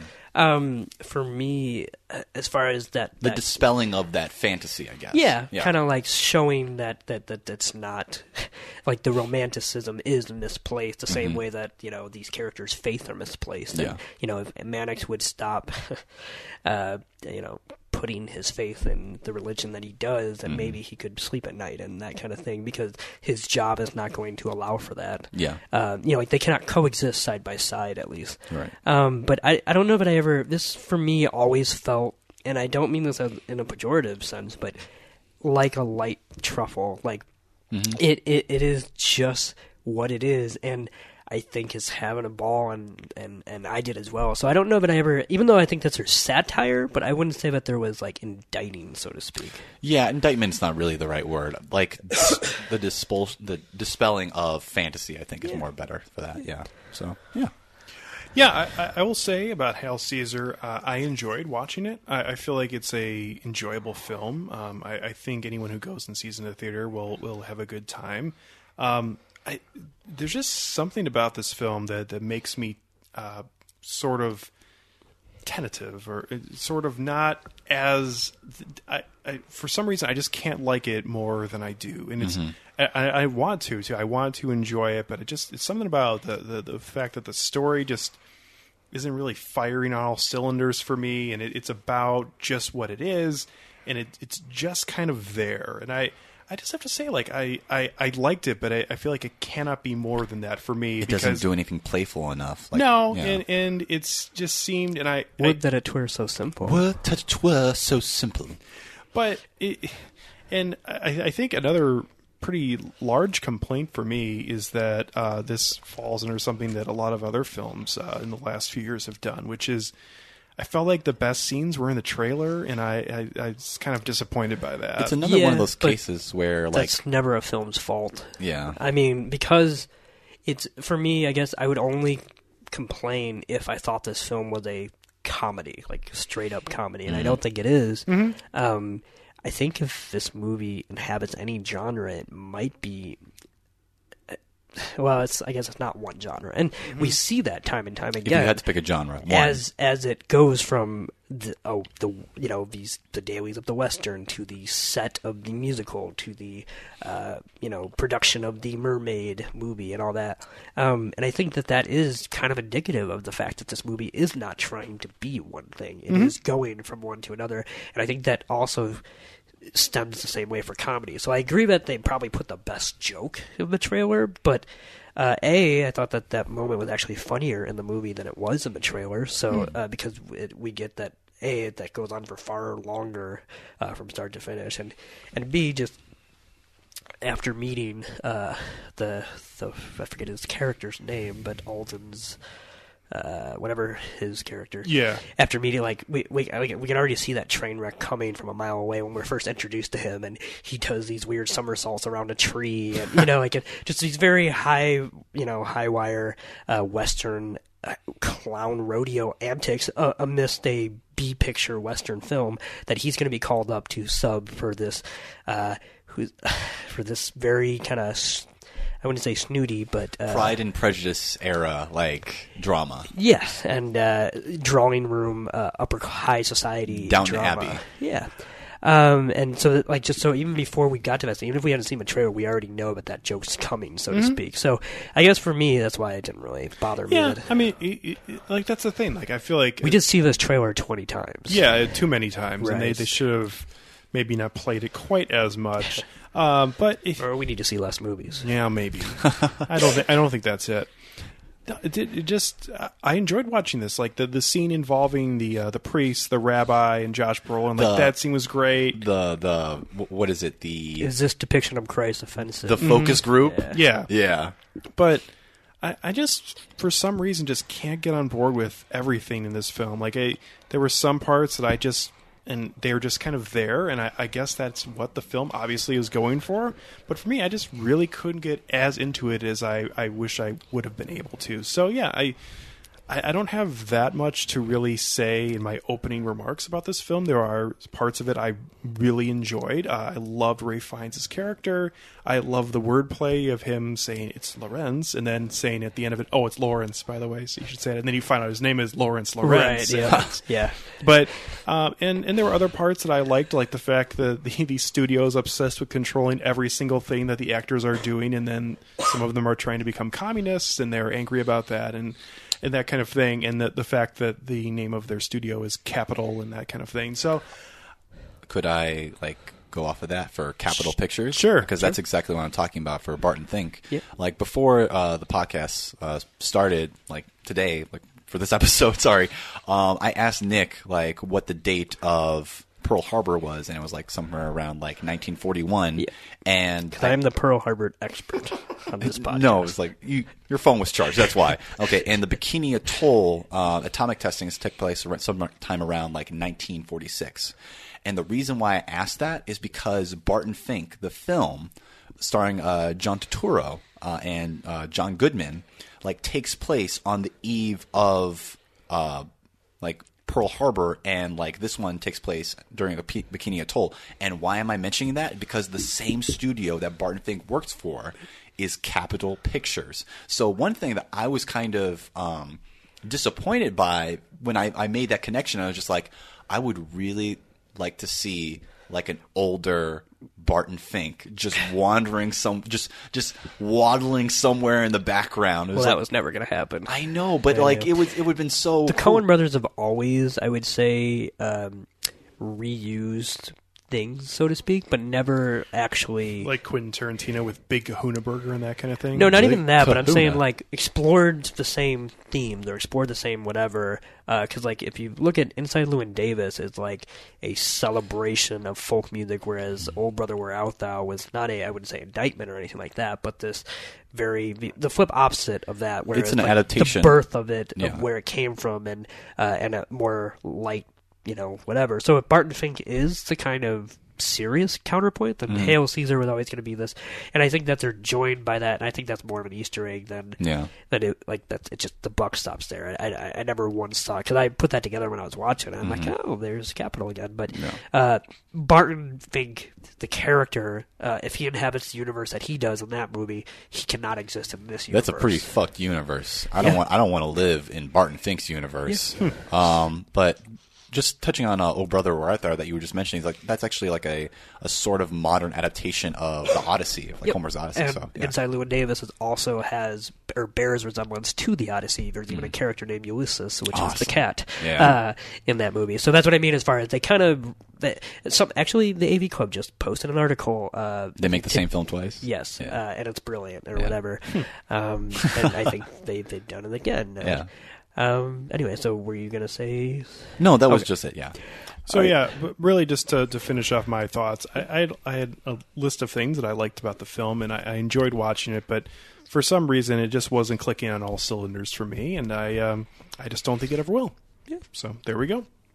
Well, I like this movie. I think quite a bit more than you guys did. I, am not saying this is like my favorite Coen Brothers or anything Mhm. like that, but um, I've always been wishy-washy on Coen Brothers comedy. I do not care for Raising Arizona one bit. Um, I could not finish Burn After Reading, but too I'm, bad. That's I'm willing to film. retry that one because I was just not in the mood that day, so I don't mind that or whatever. Uh, the Lady Killers, I think we everybody can agree, is not really a great piece of cinema. If, if you, do you mind if I sneak something in really quickly about Burn After Reading? Cause, Sneak it in. Oh. I, th- I think the thing I like so much about Burn After Reading is because its characters are so insanely over the top and committed to being that. And at the same time, uh, it's a film that doesn't really hold anything back, as its damning of characters being stupid, and at the same time uh, has a lot of very dirty jokes uh, and language throughout it, which this film obviously is a much cleaner film. Um, and it, that's totally fine that it's a, a different kind of film, but I, I just like how committed uh, that film is to its characters and its narrative story. And I, I just thought it was a much more interesting and funny film than this film ended up being. So I will step back and let you continue your thoughts on Hail Caesar. Okay. Um, Action. yeah, I really like this movie, and I really wanted to catch it a second time before we talked about this movie today, but I was sick all weekend and the days leading up to this, so I wasn't able to venture out into public too much. Um, but I'm absolutely going to go see this in the theater again because I, first of all, I've never not liked the Coen Brothers more the second time. Like that just never happened. The same thing has always happened with Paul Thomas Anderson, Quentin Tarantino, and probably uh, Wes Anderson, and maybe one or two other directors. But there are very few people, and those are the ones that I just named. And the Coen Brothers are probably at the top of that list as far as like the movies that will stay with me. And the next time I watch it, and the time after that, I will always get something more out of it. And I think what I love about this movie is that I almost like did my homework accidentally for this movie because 2015 was the year I sat down and watched a lot of MGM Grand musicals uh, for the first time and that included some uh, Gene Kelly sailor movies. So I was very, very primed uh, to love the. I just thought fantastic musical production of No Dames. No Dames. The song uh, sung by Channing Tatum and company. Uh, there is just so many allusions in that one scene to cinema history, from direct uh, references to "Singing in the Rain" um, to uh, even I've seen a critic point out that the staircase is that shows up at the very end of the production is almost kind of a slight nod to Easter Parade, uh, a musical I love as well. Um, and so, so there's just so much history packed into that that I feel like I have to watch even more movies to kind of pa- unpack what's in the other scenes. I like too about that seeing is uh, kind of a, a comment I think of directors of that time who were obsessed with stupid things because uh, there there's a comment about the placement of a handkerchief I believe at the end of that and that's Yeah. his only comment of Yep. guys that was great but you need to not put that on his shoulder put it on the uh, the other place and stop doing that it's like really like yeah. That was a good part. Fuck off. Well, that and also it was dehumanizing the person that it was because he didn't want him to be the focus of that scene, and he wanted only Channing Tatum's character to not interact with him. So there's something else going on there too. It's not so much that he's focused on trivial details, but that these movies were made because of their stars and for that reason only. They're made Uh, for every person. Yeah. Yeah. Um, although I would say that uh, who Channing Tatum is playing is only Gene Kelly in resemblance when he's on, but when he's off, uh, he couldn't be further from Gene Kelly because there's been a lot of reports of Gene Kelly being not a very nice person and like uh, just like on the set, whatever. And so like when the camera's turned off and he's like, "Hi, Mr. Mannix," and he's got that very boyish charm that does not quit. Now, we, of course, we find out. well that's not necessarily like that is him putting on an act because he's like a closeted communist right, right, communist right. agent. No, no, no. I know. I'm just Yeah. saying, as far as like, even in whatever, like, it's just. Uh, I'm just saying he wasn't very easy to get along with. Uh, in, on the making of Singing in the Rain, he made uh, what's her name cry, who was in that movie, and uh, I think it was Fred Astaire famously kind of came to her rescue when she ran into him uh, or something like that. But anyway, Can, oh, can, I, just- can I ask you a question while we're Sure. on Channing Tatum's character? Um, what were both of your guys' thoughts actually on the submarine scene? The uh, where oh the submarine pops up, he jumps on, and I actually think one of the, the coolest things where they throw him the money and he drops it in and kind of just brushes it off and leaves. Um, Bruh, couldn't you have just like taken the dog and the money? Yeah. So What the fuck? I feel like that scene just like it just stays for a little bit too long, and I obviously it's on purpose, and I just don't even know how to feel about that. Like, is, is that supposed to be something way more than it was trying to be, or I don't think it just anything trying? in this movie, Okay. and that's the thing. No, I'm just saying for me personally, It's and I almost magical. Like, how the fuck did you actually get a submarine that close to to to, to like the United States shore? Well, not magical, but it's it's like you said earlier, it's artificial because Yeah. uh, even that scene, it's using a, a backdrop, you know, Mhm. that's like in a soundstage type thing, and Yeah. yeah, and that's what was happening back then. And so, I guess to kind of start going into my general thoughts is that th- I, I love this movie because this is a movie about the era in which the movie you're watching would never have been made. Um, a movie that would actually even bring up like the the idea, like everything about this movie is so antithetical to the movies that were being made. Pay no then. attention to the man behind the screen. What? I don't. Sorry. Just- okay, so. um, That's what you're talking about. Yeah, I just, I sorry, I just sometimes I never know what you're gonna say. and that happens. I'm sorry. That's okay. Um, you know what we're seeing? We, we we have a huge sprawling cast. I mean, movies back then did not have that. You had one lead character, and we kind of have that with Eddie Mannix, but we don't even have that because this movie goes off with uh, with George Clooney's character. It goes off with uh, uh, Alden's character. You know, so this is not tethered to any one person in the same way it's not tethered to any one idea. Um, and for that, like, I just love that. I think what you said earlier is that it's romanticizing that era, Mhm. and I think it's definitely doing that. And yet, it's also at the same time romanticizing like this is, you know, like this. I don't even know how to articulate what I liked about this, but I I like the dual message of like this was great, but this was not like a great thing as it was happening. It's like, taking the piss out of the the magic of making the movies. Right. It, it, it's almost like an argument for the idea that art was only made because one out of one every 100 movies just happened to be good. You know, Mhm. like in that era, like that if these are on an assembly line, then yes, one of them is going to live up to inspection, and the other one they're just there to make money.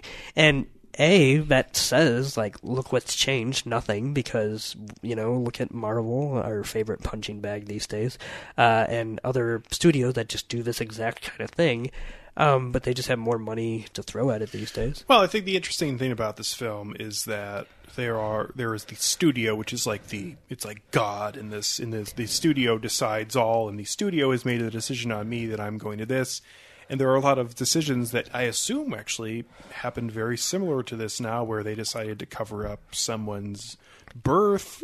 Um, and it might even happen at a studio level but it'll happen somewhere because that's Right. yeah And uh, the other thing, which is a character who has no business being in a film, uh, the higher ups deciding uh, spur of the moment that he's going to be in the film, and later that day he's shooting the first scene that he's going to be in the film. Right. Like I imagine that actually did happen that time. Where I feel like the difference between then and now is that you would never have like Leonardo DiCaprio all of a sudden being in a film and then starting it that very day.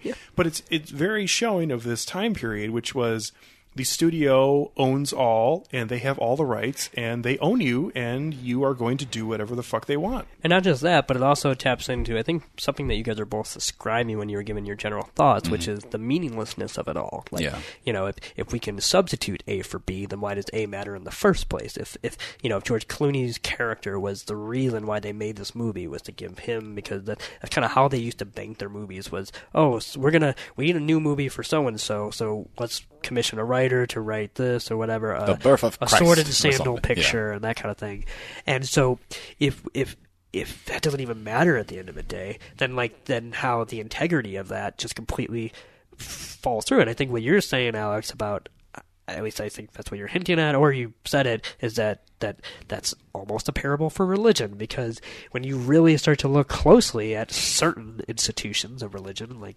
Catholicism or other whatever, like the minute you start to ask about, well, why does this whatever, I mean, they basically brush it off and hmm. say, oh, well, that doesn't matter. It's just it matters. The only thing that matters is that you come to church every day. You know, the only thing that matters is asses in the seats. and I just, I kind of love this. Well, and yeah. I, I think it's interesting what you're you're explaining. It is, and, and we actually talked about this film, uh, obviously on the Sundance episode before recording uh, this very episode. But that's the film uh, "Love and Friendship" by Whit Stillman. And I, I'm thinking of Kate Beckinsale's character of Lady Susan, as she always has a reason for everything at, at every single turn, and all of a sudden, like someone says something and she makes something up right on there, even if she's a pathological liar. Like she's coming up with something almost immediately that sounds legit. And I feel like that's what the studio the studio was was doing then. And what you're talking about it's a comparison to religion of coming up with some reason to spin any single news or event that would be into their favor, which is what the studio of Capitol is is doing throughout this entire film is protecting the program, just like college football and college sporting teams do now. Protect the studio because the studio is more important than all. Yeah. Insulate us from from risk.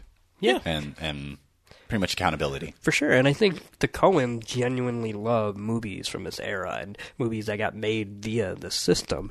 But I love is that like what they're essentially saying with this movie is that we weren't alive when this, well, or maybe they, well, I don't know how. I don't think so. No, they weren't alive uh, when this was happening. Um, They weren't cognizant of their of them being alive. Right, like the if, yeah. if they weren't alive during this, whatever, that that's not going to stop them from making a movie like that. And I love that this is what their movie would look like if they now not literally, obviously, because like I said earlier, this Would never get movie made. get made back then.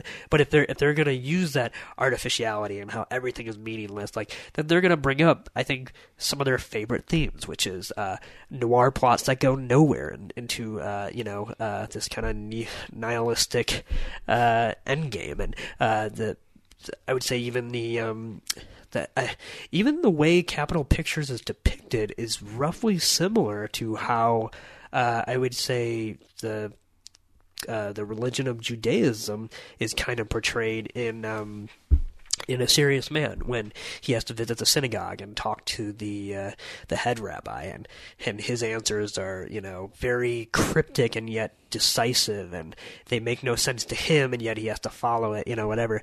Um, and and also faith. I mean that's always been at the heart of a lot of their movies and whatnot and uh, and I just yeah I, I was a big fan of this and I feel like there's a lot of people trying to read deeper meaning into it and it's really not like this is them maybe having the most fun they've ever had in their career making a movie and so for me that's infectious and i, I always I, I just feel that when i'm watching it. So even when the movie's not the, having like the funniest moment or whatever i'm just completely on board because i it's kind of like i'm watching it and i'm like okay you guys are this is for you guys. And it's not because that means that then it's not for me or it's not for an audience but like you know like at this point they made so many movies and it's kind of uh this is just another one of them in the long line of their assembly line. And uh and as someone who loves movies from that era personally uh it's just a blast to actually get to see the uh, this movie go from from you know set to set and uh and I would probably like I would totally watch um I'd probably rather watch uh, the entire Channing Tatum musical than than watch Hail Caesar, but because that's never going to get made, and probably because nobody wants to watch those kind of movies these days, uh, this is what we get, and this is still for me pretty fucking great. Hey man, Machete got made. Anything could happen. Yeah, but Machete is self is like ironic, but I feel like nobody would actually dare to create what MGM Grand was doing, which were these unabashed musicals uh, with the flimsiest plot. Like I'm not saying musicals can't get made or anything like that, but they have to be either Oscar worthy, uh, like Les Mis or whatever, or they have to have like a kind of uh, I would say a Broadway panache. Like what used to happen back then was the uh, musicals were the thing, and not just the thing, but Gene Kelly uh, used to like people like Gene Kelly used to direct their own musical uh, segments too. So it's like you didn't just have to have a musical director; you just had to have a film director, and people like Gene Kelly would basically make up their own stuff. So it was much more of a collaborative thing because it was such a welcoming environment for people who wanted to make musicals. Everybody could contribute what they could to make it happen. Here, nobody these days, I think, would want to make a movie like that uh, and put all that work into choreography and all Well, that. and sort of fun musicals, I feel like in, in this sort of um, old timey feel are just not made. And I mean, if, if we're going to see musicals, we're going to see something like Pitch Perfect and Yeah. Glee and that kind of thing. And, yeah, we either either have to a have a reason why they're singing, which is stupid. Mhm. Uh, I mean, not always stupid, but I'm just saying as far as like that's the only musical that gets made these days. Uh, which actually something right now is airing on television. I'm not going to talk about it, but Crazy Ex-Girlfriend uh, I just started last Yeah, night. with uh, Rachel Bloom, right? Yes, and I've already watched four episodes as of last Oh, wow. night because it is fantastic. But there is one of the first few original pieces of musical, whether it's TV or movie, I've seen in recent years where it's just a musical. People are singing for no reason and, and having a ball while doing it. Yeah. And we don't get that these days. Um, uh, yeah. For Hail Caesar, though, um, you know, getting back to things that I, I, I liked about it and things I, I didn't like about it, I, I will say that kind of trying to ex, uh, you know, continue on and expand on what I was talking about of of not just being into what the film was doing. I felt like that what you're describing about the film not really mattering. Like it, it doesn't really matter. Like this, the story is not pivotal to what, what the, the final result is, and it's just there as a as a film. Um, that maybe what is making me struggle to get involved with this film is that I can't latch on to really any one character throughout the entire film because although I'm enjoying certain people and certain scenes, uh, I just never really caught on to anybody who I was interested in seeing again. Like when we see Scarlett Johansson's character for the one time, I could really care less, and then she only shows up one other time, so whatever. I liked uh, Ralph Fiennes' character of Laurence Laurentz, He has his one scene, and he never shows up again. And I get that's what the film is trying to be, but for me, like for things I was liking or not liking, like we don't really get much involvement other than the scene in which they are involved, and then it's over, and we continue on with the rest of the film. And I, I guess I just had a hard time really getting into it. Yeah, I, I can understand that. I mean, it's uh, for me. I, I don't think they're the character you're supposed to latch on to because and and, and, and I, I understand what they were going for, and I understand what they were doing, but just for me personally, it, uh, it was really hard for me to really enjoy the film as it progressed because I wasn't really into every single thing it was trying to do. Yeah, I mean, I think for me, this movie is about movies. Like Yeah. movies are the characters, and Mhm. that's why I could latch on to like the the productions of you know that No Dames or just seeing the um, uh, the mermaid movie and her mermaid ass is what she called it. Her mermaid ass. Um, or even you know uh, Alden's uh, western, or even that one great western. Well, it's his western, but when when we're seeing it at the premiere, The guy and- jumping in the uh, yeah, jumping in after the uh, after the moon. just pure B western. I mean, like that was not like that was the furthest thing from things like you know John Ford westerns, which were actual pieces of art. Uh, but just these, yeah, that whole that slapstick that was just great. Um, but I and I think that's the thing is that that the Coen brothers never made has made a movie that has respected and I think celebrated the idea of a movie more than this.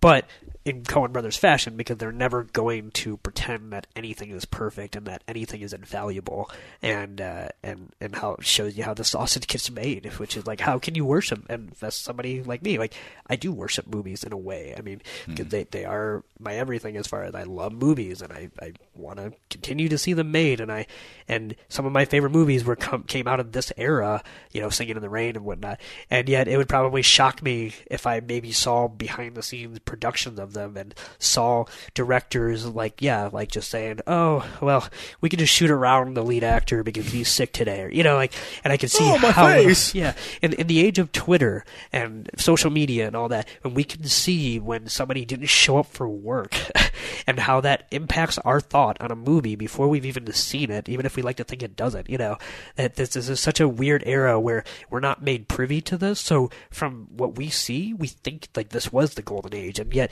we see that this was anything but golden. our um, unfiltered appetite for instantaneous information, where we pick over the minutia of plot details. We try we we tell ourselves not to spoil things.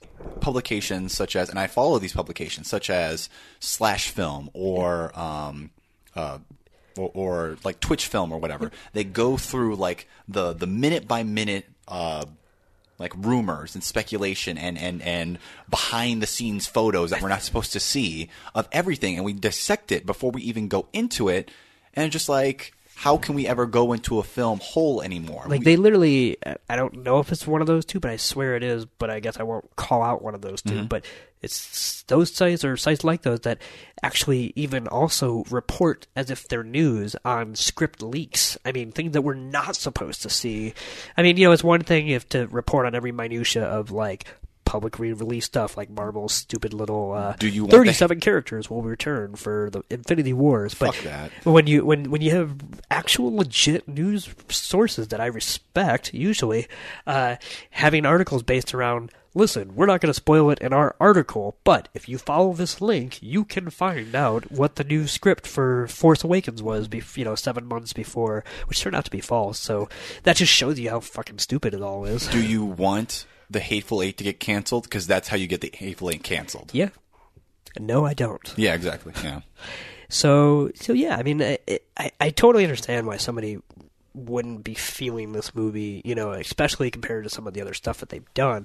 Um, but I feel like if it feels like it ho- it has a hollow center, it's it, it's by design, and which is such a cop out to say, but at least that's that's why I like it. At least, Yeah. Um, uh, but th- it's just such a for me a fun time that like if it like if it wasn't for me so enjoyable to watch and funny, like I, I, you know, I said it earlier that it wasn't quite a comedy, but it certainly is in scenes, and um, I do think some of their humor also gets better on repeated viewings, like not just their drama or their meaning, but like just affectations become funnier. Uh, Yeah, uh, like the discussion of what the final line of the film should be, and then that's the one that George Clooney fumbles over at the end. Like that's something that I actually somehow picked up on throughout the film, and it seems like something that you would pick up on a repeat viewing. But it's little script details like that, and, and little small things that are in the film that yeah are, are really enjoyable. But yeah, at the end of the day, it's still just I just just did not jump off the page more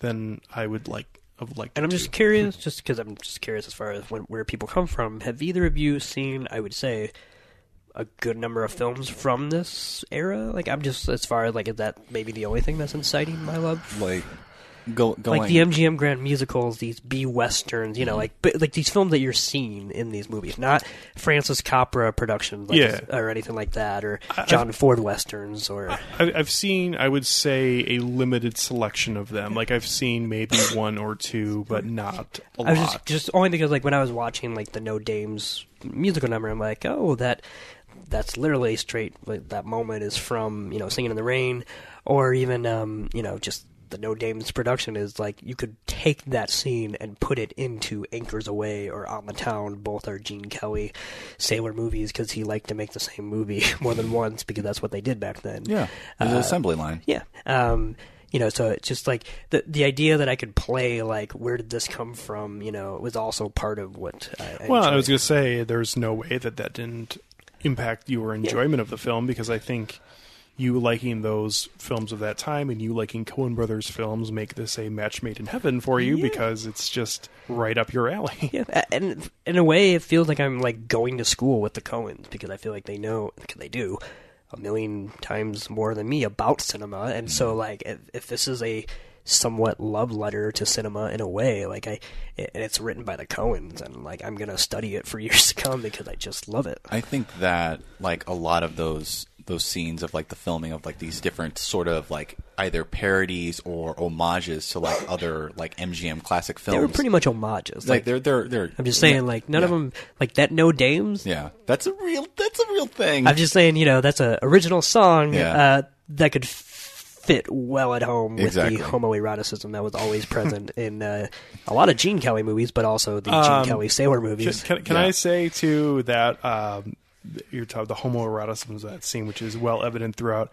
But when Channing Tatum is like physically stuck behind the two guys and trying to get through, oh yeah, man, that was definitely like the one percent added as far as like Yeah. it's always been this way. Cut that so out. Let's just add a little magic Mike to that. Yeah. uh, that was great. But Um, go, going back to that, I think that um, the film those those scenes are appreciable both to somebody like like you, Nick, who's already seen like all these films, and someone like me, who I can honestly say that I haven't seen like maybe an entirety of these films.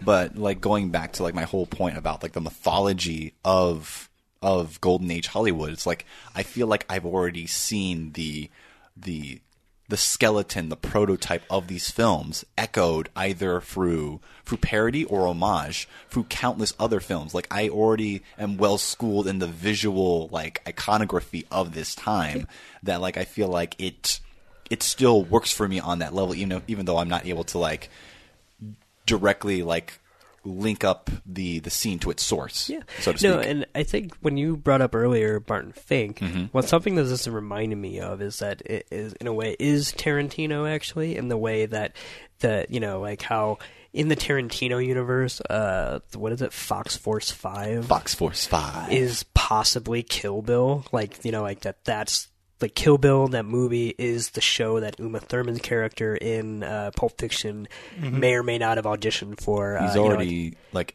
like explicated that Like like, that there is. there are two at least like universes where there's a movie universe and then there's the real world that actually watches those movies. Yes, and this right here, this feels like I wouldn't say that this is the movie that uh, Barton Fink himself uh, would exist in his universe, whatever. But like all the movies that like we go from set to set to, all feel like scripts that Barton would have been like asked to write or something, Mhm. and he would have passed on because that was kind of his struggle, so to speak, as far as trying to write his own original story in a man-made system. I could totally see Barton being one of the communists in this film just because not because he necessarily aligns with that ideology, but just to take the piss out of like the studio system because he fucking hates them so much. Yeah.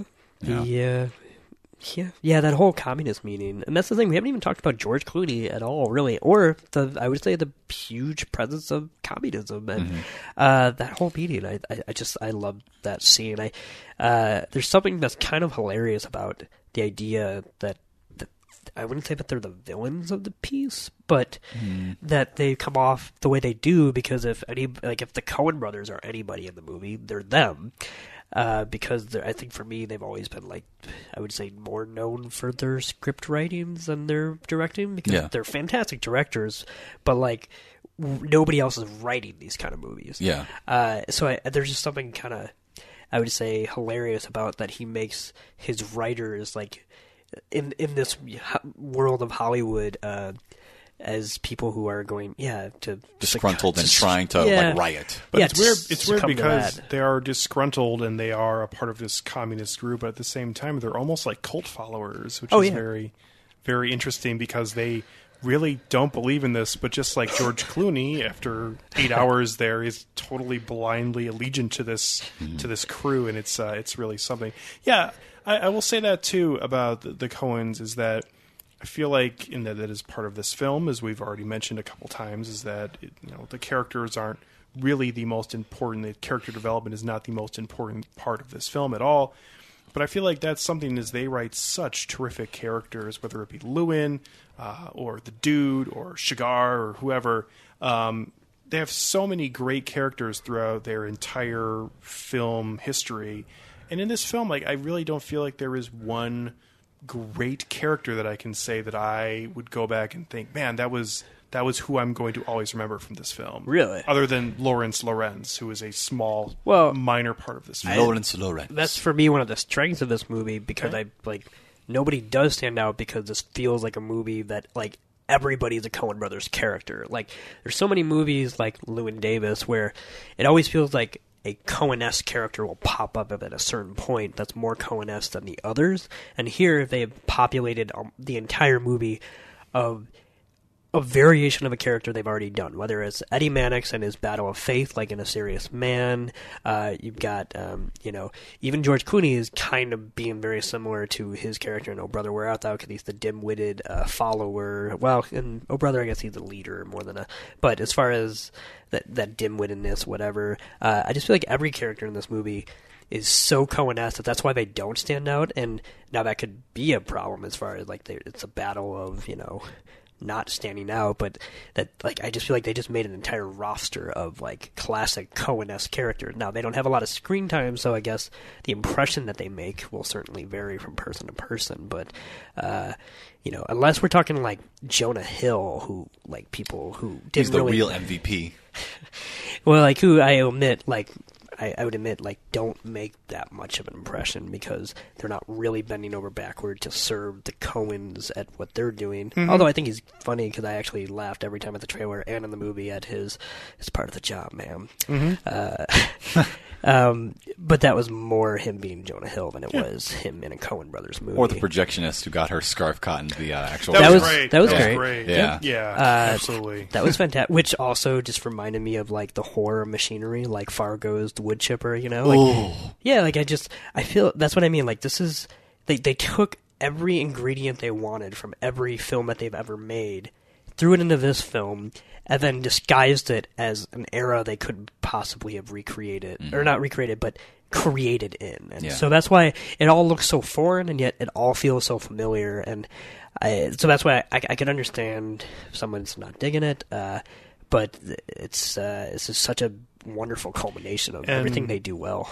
I would say, if if I had to guess, the person that they've sort of collaborated with the most, who shows up in that scene, is Frances McDormand. Uh, who's got the the great of her scarf getting tucked in, and her when she gets it pulled out and starts over again, and just kind of tugs it a little bit. It goes, "Nyeh."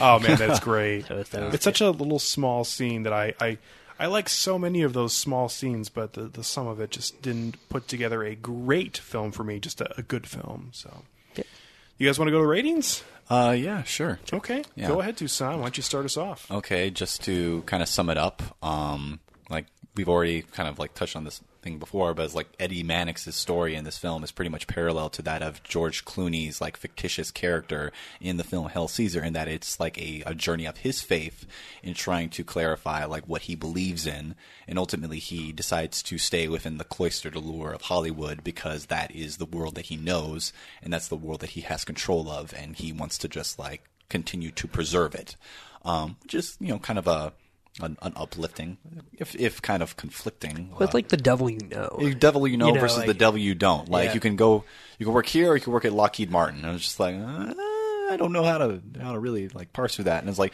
the whole like narrator thing with basically Eddie like standing in front of like these like all these dramatic scenes with Eddie taking place along the backstage of this Roman epic that does not exist, but it sort of like plays into like how we frame his own personal struggle and going on with that. I thought was simultaneously very interesting, but also kind of like harkens to that artificiality that I feel like creates a out of body like what the opposite of the suspension of disbelief? It's like the the the repulsion of of of of disbelief, I guess. Whatever. Um, for my rating, I'd give it a three out of five. I thought that it was a good film, but like there's just some some parts that just kind of crawl under my skin. I just can't really make peace with, you know. Hmm. Yeah. Yeah, I have to say, I also gave this a three out of five. I feel like I was probably um, unfairly balanced towards giving my negative feelings about the film during the actual review, uh, but I think that's just because I did have higher amounts of criticism for this film is because I do high hold the Coen brothers to a higher esteem when I'm talking about films. Uh, I, I watch them and expect more from their films in terms of if I was comparing them to a first time director, I would probably give a first time director a, a bigger pass on things than I do them for some reason, which I, I do with other directors, which isn't fair, but it's my opinion, so whatever. um, I, I, I, really enjoyed this film, and I, I'll enjoy watching it again, and I think there's a chance I may push it up half star, maybe, but I don't think I'll ever full out love this film just because of the reasons I've laid out. Is that for some reason the entire sum of the parts never really connects with me and really gives me more than just enjoyment from scene to scene. I I never really connected with the story, whether it be about nothing, whether it be about uh, the, the struggle of the artist, whether it be about a closeted story about religion throughout. Um, I I just enjoyed watching it, but it's nothing more than that for me. I, it's a good film, and I'll just say I'll watch it again and probably enjoy it again. But again, it's a three out of five for me for Hail Caesar. Well put. Yeah, thank you. Yeah, yeah. I I really really like this film a lot, and I can't wait to see it again. I think it might even go up in my estimation. Um, this for me, and I think what you just said is something I actually agree with, which is that you expect more from the Coens, and I agree with that because I expected more as well. And yet, there's almost something selfish about that mentality that like, why can't they make a film like this? Uh, you know, and that's doing exactly what it wants to do. Uh, and I think you know that we get too hung up on sometimes on the question of to what end when the filmmaking and for me the performances and everything in this movie is so good. So, um, so that's why I, am a fan of it. Uh, I I love this era and I love any movie. I love movies about movies. I mean that's always a big thing for me. Um, and yeah, I I can't wait to re- revisit it. Uh, this is definitely a four out of five for me, and it's like there. It's not as good as my favorite Coen brothers movies, but a lot of movies aren't. Mm-hmm. and so that's why it's like it doesn't necessarily bother me that it doesn't reach those heights because it still reaches heights that no other movie would not even heights, but it still does things that no other filmmakers are remotely interested in, which is a shame because this is for me fascinating stuff and the marriage between this artificiality like we've all said and this meaninglessness uh of that era, so to speak, uh, with these extremely, I would say, complex ideas. Uh, uh, in, in in a way and fashion that only the Coen brothers are mindful of, uh, was just right up my alley. So yeah, that's four out of five for me. Right on. Well, excellent. Yeah, I, I, I don't really think, even though I think we gave some valid criticisms, I think we gave overall we we enjoyed watching this film, and I think most people, whenever they catch it, whether it be in the theater or uh, on video, will actually enjoy watching this film. But um, yeah, yeah, it's it's just a good film. Yeah. So, um, moving on for past our first 50 episodes and on to episode 51. Coming up next week, continuing our February favorites, we move on to Toussaint. And I don't know if it's necessarily your favorite, like overall for sure favorite film, but definitely the film that you um, go back to time and time again when we ask you what's your favorite film, It's- and it's always one that's in the discussion. Yeah. which is the 1997 uh, science fiction film Gattaca. Yeah, that's a film that is very, very close to my heart, and I cannot wait to lay bare my love for that film. Like next week, it's going to be awesome. I'll be right there with you. It's been in my top 100 list for a while. Yeah. Well, and if you want to hear all of our opinions on it and uh, our discussion Oh. about it next week, what's that? You're, you're going to be here too. In in fact, I am. I was just gonna Shoot. I was just gonna sit back and just let you guys talk about it. And He not- doesn't even go here. Wow. Not even supposed to be here today. Um, where you can hear our opinions on uh, next week's episode of Film Tank, episode fifty-one. If you have any opinions, uh, as always, you can feel free to send them towards. Any opinions on Trump, on popsicles? Oh, I was Um, going to say on, on films or anything we've talked about on the episode, but thanks for letting me get there. Uh, any opinions on, on our show or future episodes or on Hail Caesar or Gattaca or any film, really, you can send them on to filmtankshow.com or filmtankshow at gmail.com, pardon me. You can find all of our episodes on filmtankshow.com or on iTunes or Stitcher for yeah, now. it's there. Stitcher. kind of. It works. Every now and then it does. And also, you can find us on Facebook, Twitter, and Instagram at Film Tank Show. So, from Nick Cheney, Toussaint Egan, and myself, Alex Diekman, thank you very much for listening to this episode of Film Tank. We'll catch up with you next time. Eddie. Eddie.